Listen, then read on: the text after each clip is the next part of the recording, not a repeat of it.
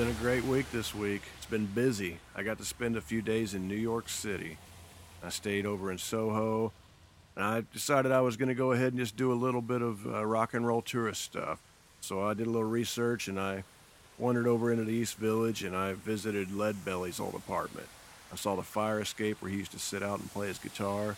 I wandered over into Greenwich Village and found Bob Dylan's old apartment. And I found the spot where Bob Dylan and Susie Rotolo stood and had the picture taken for the cover of the Freewheelin' Bob Dylan. Got to do that. It was a little cheesy, but it was fun. And I went over and I found the brick wall where the Ramones stood when they had the cover photo taken for their first album.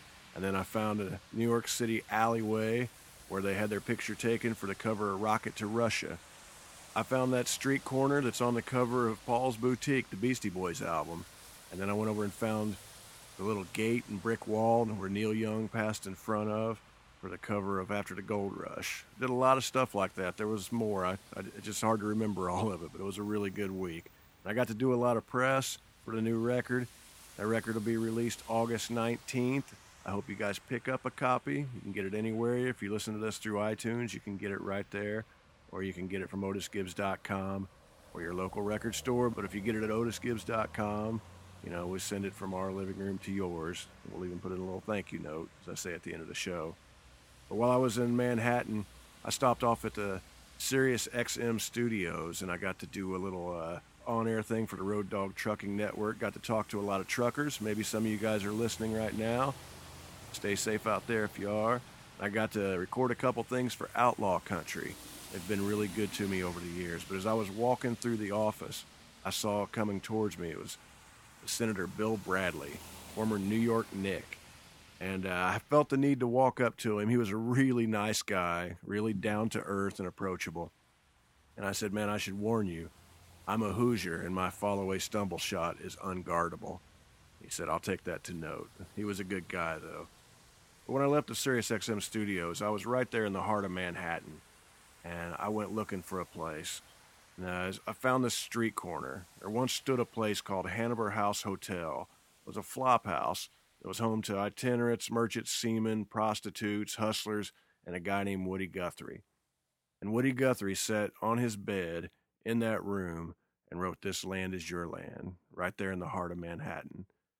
If you see it today, you can't imagine that Woody Guthrie ever stepped foot there. There were huge high rise buildings. You know, it's Manhattan, so it's just changed. The Bank of America building is right next to it. I have to say, I couldn't have felt any farther away from Woody Guthrie than I was right then.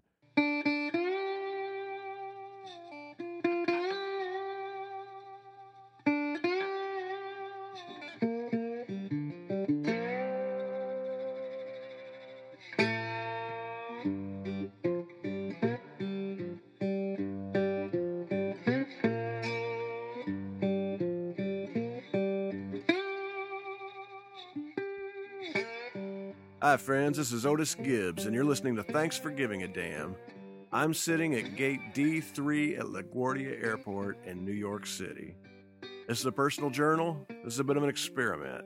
I like to say right up front that I haven't the slightest idea what I'm doing, but I decided to do it anyway. And this show was founded with the idea that there are only two people in art that matter there's a creative individual and the person experiencing it, and everything else is an artificial filter. This is a way for me to share things with you guys without any filters whatsoever. My guest this week is Chuck Mead. Chuck is a singer and a songwriter and a guitar player, and you might know him from his band BR549. You can find out everything you need to know about Chuck at chuckmead.com. We had great response for the first two episodes with Chuck. I decided I would go ahead and do a third one. Now, Chuck has just got so many stories and uh, so many fun things that he's been able to be part of. He's been up and down the road more times than most of us can count. But uh, he shared a lot of great stories, so I hope you enjoy this as much as I did. I always enjoy spending time with Chuck, and I've learned an awful lot about Nashville and music history around here by sitting and talking with Chuck. So sit back and enjoy. There's Chuck Mead.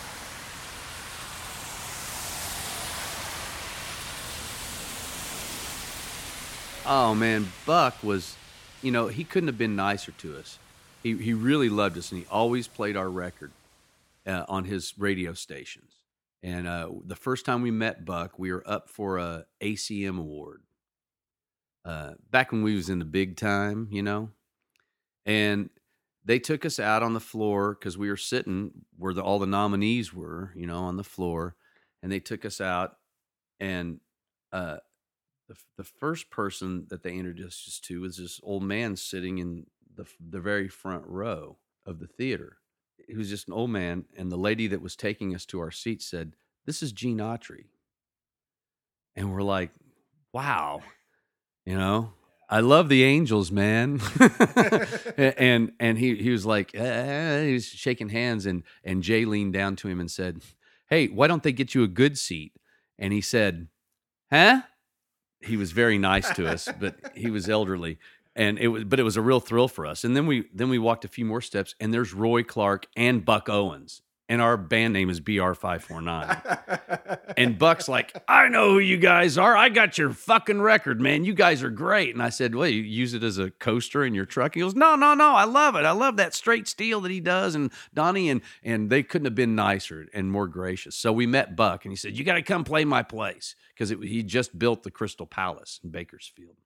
And so we're like, yes, of course, we will come to play your place. So we played with Junior Brown there one night, and he just loved us. And we had our, our picture made with him and everything. And then we played there a number of times uh, later on. he said, We got to get you guys on the weekend. And we're like, Well, Buck, you play on the weekends. He goes, That's all right. I'll open up for you.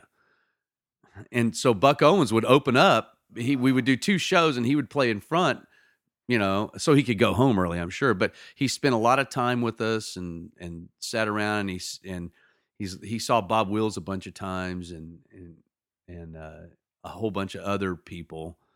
that well, how do you follow Buck Owens? I don't know.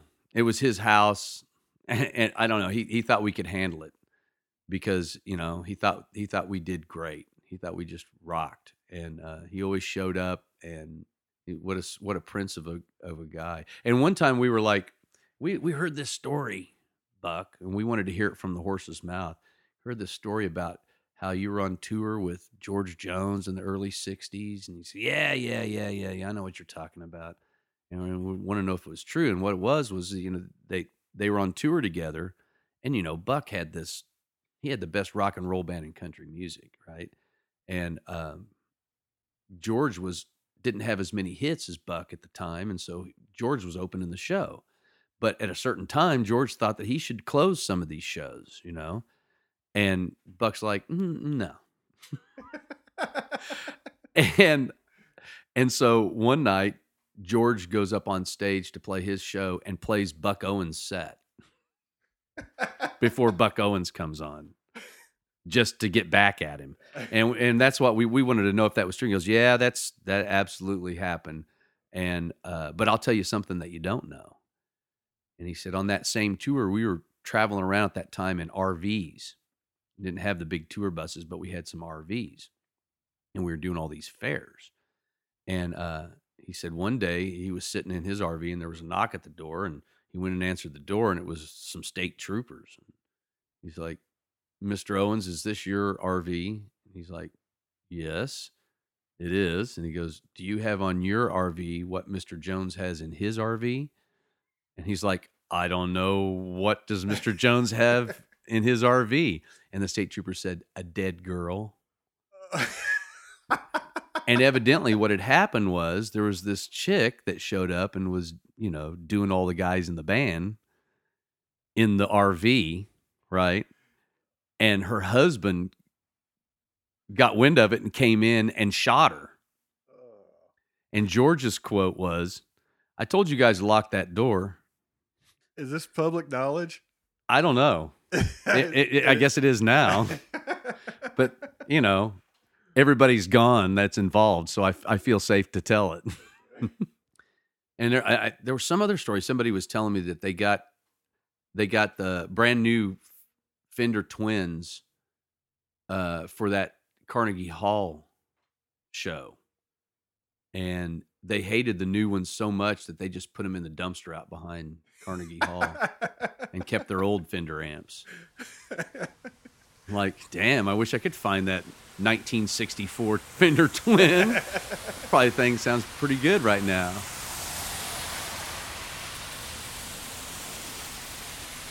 Yeah, man, we played some shows with George. It was real. That was a real weird time. In the span of about six months, we played with Tim McGraw and Faith Hill a number of times, um, George Jones, and the Black Crowes.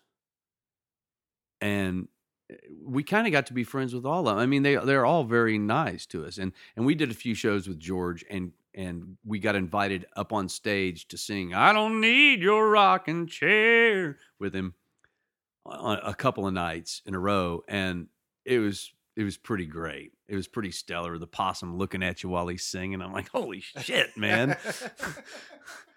uh, yeah, it was fantastic. And I remember before the show, when we were doing our sound check, the first show that we did with him, all his band members had been down to see us at Roberts and they were like, "Hey, we heard you do uh, burn your playhouse down. Do do that. Do that now." They were like throwing out requests at sound check. so he did. I got an aching in my heart, arson on my mind. I'm gonna burn your playhouse down. It's like a real early George Jones song. So we at least got to do that. I don't know if he heard us do it or not, but he liked us. He said, "Oh, you boys sound real good." You know, and then we ran across him quite a few times over the years, and he was always he always remembered us, and which I was surprised. But yeah, it was great. Was he on top of his game during that tour? Actually, he was. He was singing his ass off. And you know, the very first summer I lived here, uh, he was playing out at Opryland every Thursday or something like that. I don't remember what, it, but he played out at Opryland, and you could go and see George Jones and the Jones Boys, and it was like right by the, the, the theater that, and I saw Johnny Cash there too. That was a special show. He didn't have like a whole summer like George did, but you know the, the, the train would go by periodically, and no matter what song that they were on, they would start playing Wabash Cannonball.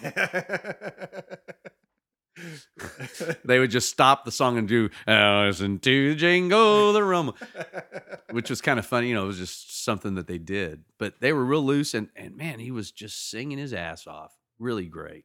That should be tennessee state law.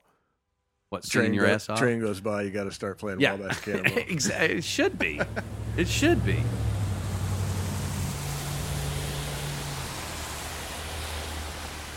Well, we knew Peggy and Patsy because they were down playing at Tootsie's the same time we were at Roberts. They they had a few nights that they played down there, so we got to be friends with them. And that's Loretta's That's sisters? Loretta's. That's the twins. Twins. Okay.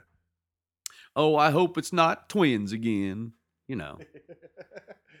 um, and and they're great. I love those. I love those women. They're they're really great. And so we we, but we I didn't meet Loretta until um probably five years ago, five or six years ago, I was doing a a, a radio show in uh, Colorado where you had an audience in the stage, and I was doing numbers, and Loretta was on the bill too.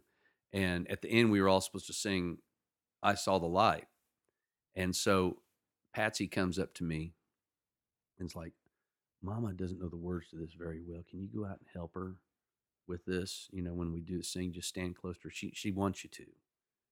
because she'd seen you know she'd seen me play and so I did, and she hugged up on me, and it was great, and I loved her. And then, like two years ago, a year and a half ago, we did a whole run with her out west and in the northwest. Uh, with Loretta, we opened up a whole bunch of shows for her, and she remembered me, and she's she was just fantastic.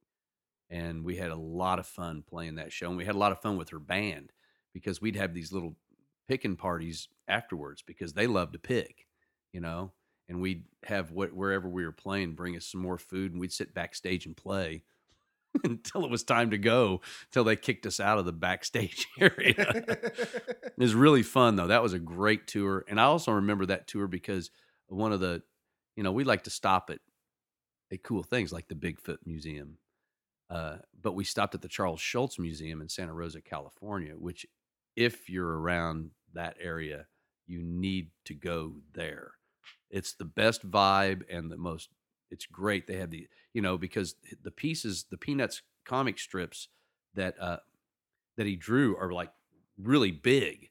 They're not you know in the paper they're really small, but he drew them really big. That's and he gets these incredible lines, you know.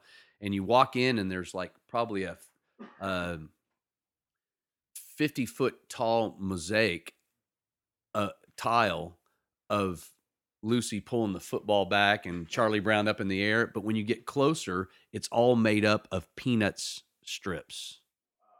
It's the most amazing thing I've ever seen in my life. And I'm, and I'm a big fan. I, I wrote Charles Schulz when I was in grade school because I wanted to, I was, I, I asked him permission to use peanuts. So I, can I draw peanuts in the, you know, my little school newspaper, you know, in grade school. And he wrote me back. I have the letter in the front. He wrote me back and he said, you know, actually, I think it would be better for you if you made up your own characters. And I mean, how you explain cease and desist to a to a fifth grader? You know. but he did it really nicely, and I have a nice letter from Charles Schulz. I don't have it framed yet. I should get it framed. I just now found it. My mom found it. So yeah, it was, it was just us. And of course, uh, Charles Schulz, you know, because he's originally from St. Paul, he loved watching people ice skate and he loved to ice skate. So he built an ice skating rink right next door to where the museum is, which is where his office was. And they still have his office set up just like it, you know, with all his jazz records that he used to listen to while he drew and everything. But, and he would always go over next door to the ice skating rink and have lunch in the cafe and watch people ice skate. So, of course, Mark Miller goes over and ice skates for, for 45 minutes while we're in the, in the museum. Mark can ice skate? Yeah. No, he he he's he's a hockey man. Not a lot of us Hoosiers know how to ice skate. I know. How's that happen? We're ice fishing. Yeah.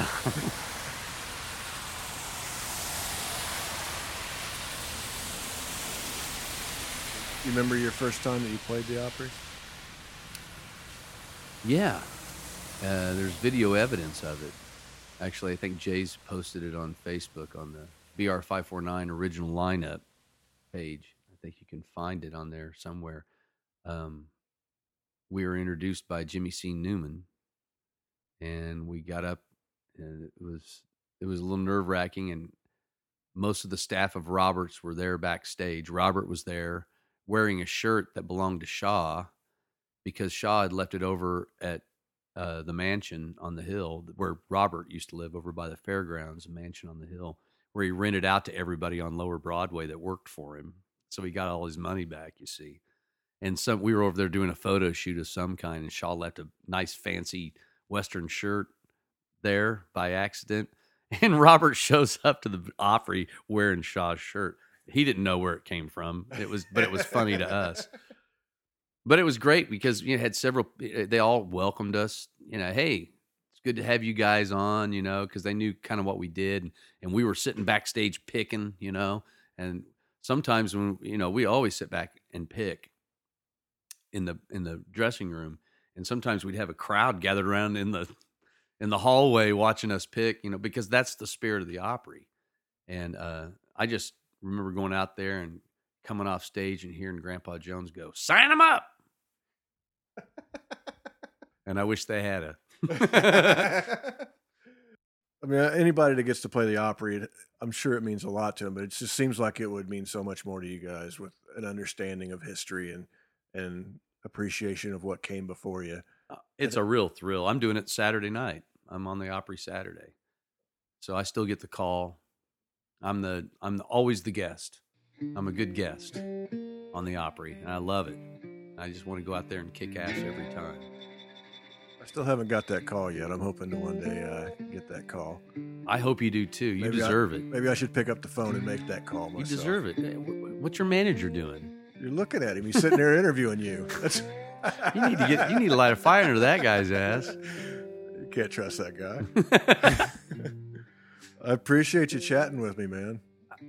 I I love it that you want to come over and talk to me, Otis. I'll talk to you any day of the week. You know that. It's beautiful. I really was looking forward to doing this. You're one of my favorite people to sit around and just, you know, listen to stories from. I love hearing stories, especially about things that happened around town. No problem. Bug me anytime. All right.